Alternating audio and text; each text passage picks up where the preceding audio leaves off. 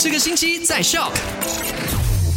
Hello，你好，我是 Penny，来到了星期一，我们一起来回顾一下下上一个礼拜五五点钟的麦快很准聊到了什么吧。第一件事呢，就是马来西亚的国防部就表示说呢，政府将会取消掉最多两百五十人数参加社交活动的这个限制，所以现在呢，只要遵守 SOP，那人数是根据场地而定的。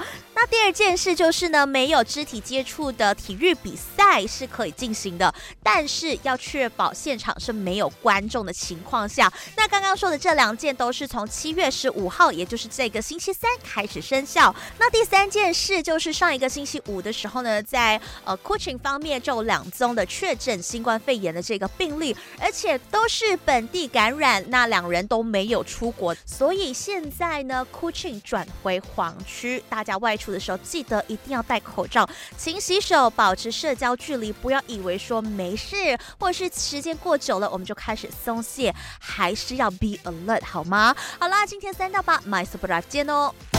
赶快到 Play Store 或者 App Store 下载 Shop S Y O K。